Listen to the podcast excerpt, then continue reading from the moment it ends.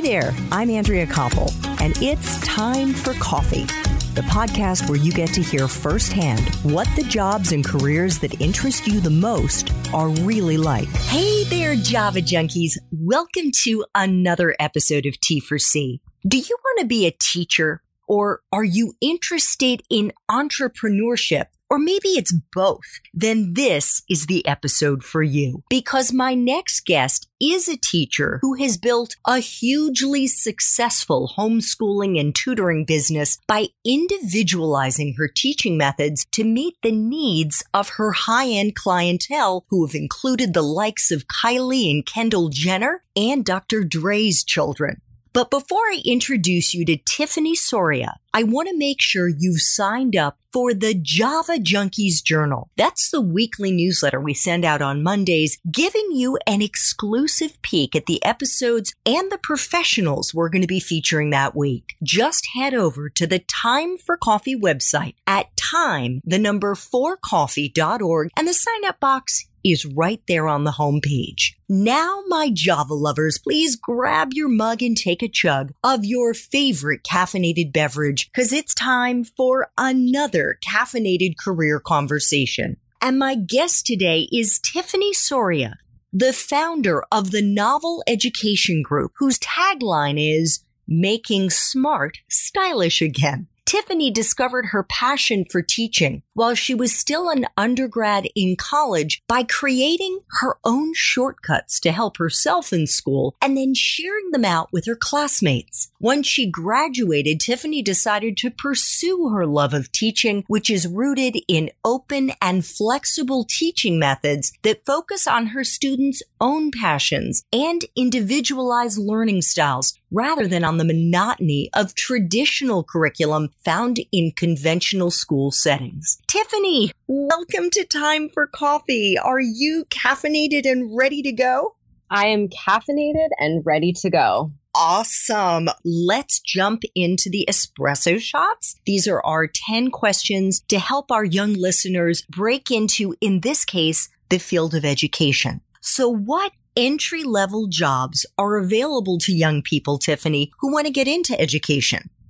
Definitely tutoring. That would be the number one thing that I would suggest as an entry level to start with in terms of getting into education. It's really important to really know students on a personal level. I think that is one of the most important things about teaching. Absolutely. And that's probably something they can do while they're still in school. Absolutely. In fact, I prefer that a lot of teachers that we bring onto the team are fresh out of school because they understand the school world. They're on their toes in terms of academics. And if you're already in that mindset and you're surrounded by people who are also in that mindset, then it actually just makes you a better teacher. Fantastic. So, what is a useful skill or skills that you look for, Tiffany, in the young people that you hire? Definitely multitasking and organization. I think those are the most important when you are trying to get several things done. As everyone knows who is a student, you are enrolled in not only one class at a time, but several. High school students these days do not have it easy. And being able to juggle five different topics on five different timelines with five different deadlines, that is a skill. And time management and organization are skills that we try and teach through curriculum. So those things, and also being proactive, taking control is also something that we really look for. Wonderful. What about someone's major? Is it a deciding factor for you at Novel Education that the young people that you hire as teachers studied education? For us, at Novel, just talking about the umbrella of the entire business, the short answer to that question is no. It is more so a love for education and a love for what you do in terms of your major. I would much rather see someone who is passionate about their major, whether it be art or biology or math or English, whatever it may be. It is more important to us that you have a passion for what you studied so that you are able to communicate that than it is to have a degree in education. Wonderful. What about a graduate school degree. And you and I were chatting before we started, and you were saying if you teach in a public school, you do need to have some kind of a master's degree. But is that the case if you're teaching in a private setting? In California, you do not need to be a certified teacher. By that, I mean obtain a credential to be a teacher in a private institution. So the answer to that, you do not need a graduate degree. However, it will not hurt you, of course, to have one. What about life experiences? What in your experience, Tiffany, do you think are the most useful ones for someone to have? For example, is it important that they have traveled, that they've done volunteer work, that they speak other languages, things of that nature, rather than maybe a particular class that they would have taken?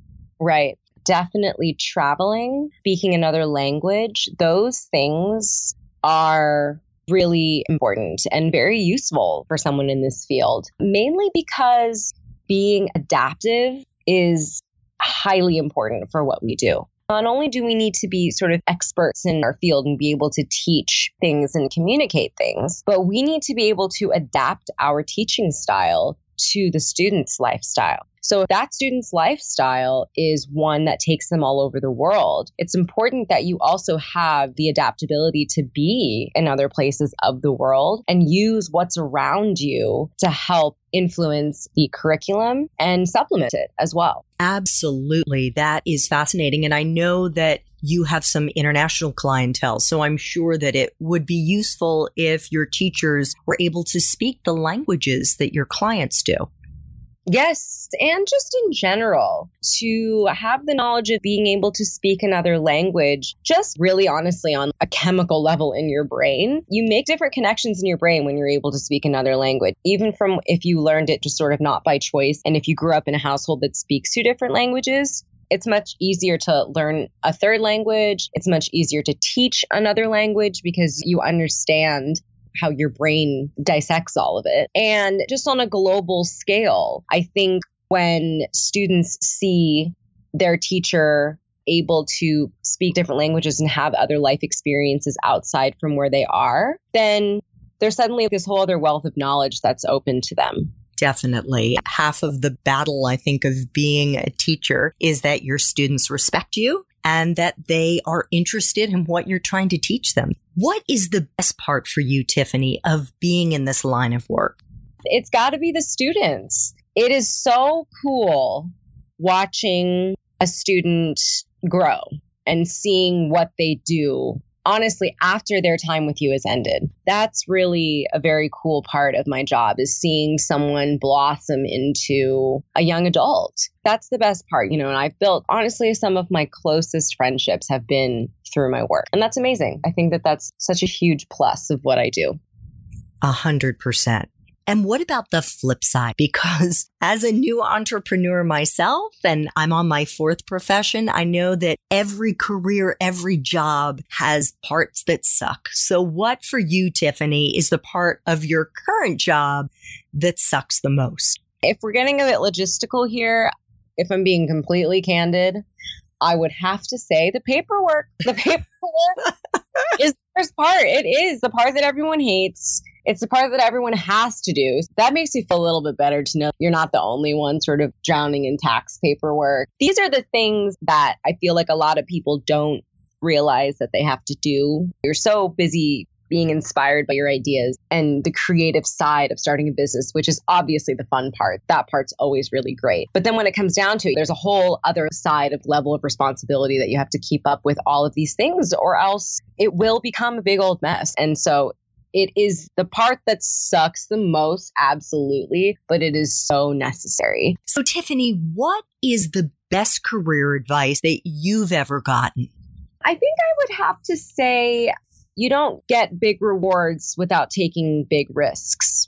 I think that's something that's kind of always stuck with me and sort of watching a lot of TED Talks of big heavy hitters in the entrepreneurship world, like the Steve Jobs. And then also, I think even Warren Buffett did an interview recently about what has been the most important part for him in all of his successes. And for him, it was his life partner. So for him, it would be his wife. And then also the people he chooses to surround himself with. So that has always been really important to me as well. Choosing to surround myself with people who constantly challenge me and people that are better than me because those are the people that you want to live up to. And when you surround yourself with people who are achieving things that you look up to, then you want to live up to that as well. Absolutely. There was another young entrepreneur that I interviewed who said, and he was quoting somebody, I can't remember who, but that person had said that you are influenced by the five people who are closest in your orbit.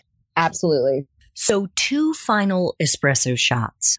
What movies or Netflix, Hulu, Amazon shows or fiction books, Tiffany, accurately depict your profession?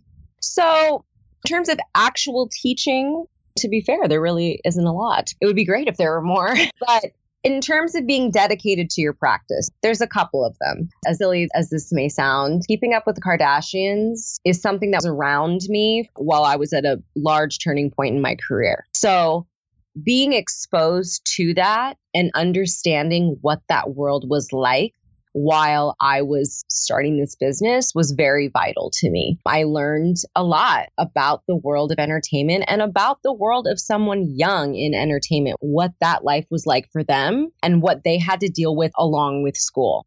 Also, I don't know if you guys have seen the show Chef's Table on Netflix. No. It's such a great show. I'm constantly learning. The show is a bit more recent, but that one is more about dedication to your craft and how important it is to constantly be working on your product or service. And this is something I talk about in a lot of other interviews and podcasts that I do as well, because it's so important to me that you are constantly putting out a high quality product or service whatever you're providing and to watch the show and see these chefs just put everything into what they do and that is why they have these successful restaurants that also is pretty inspirational shows me what i could be doing with my business a good product and a good business and an owner that really cares about what they're doing shows in everything they do Absolutely. I am sure that the amount of time and effort and energy that go into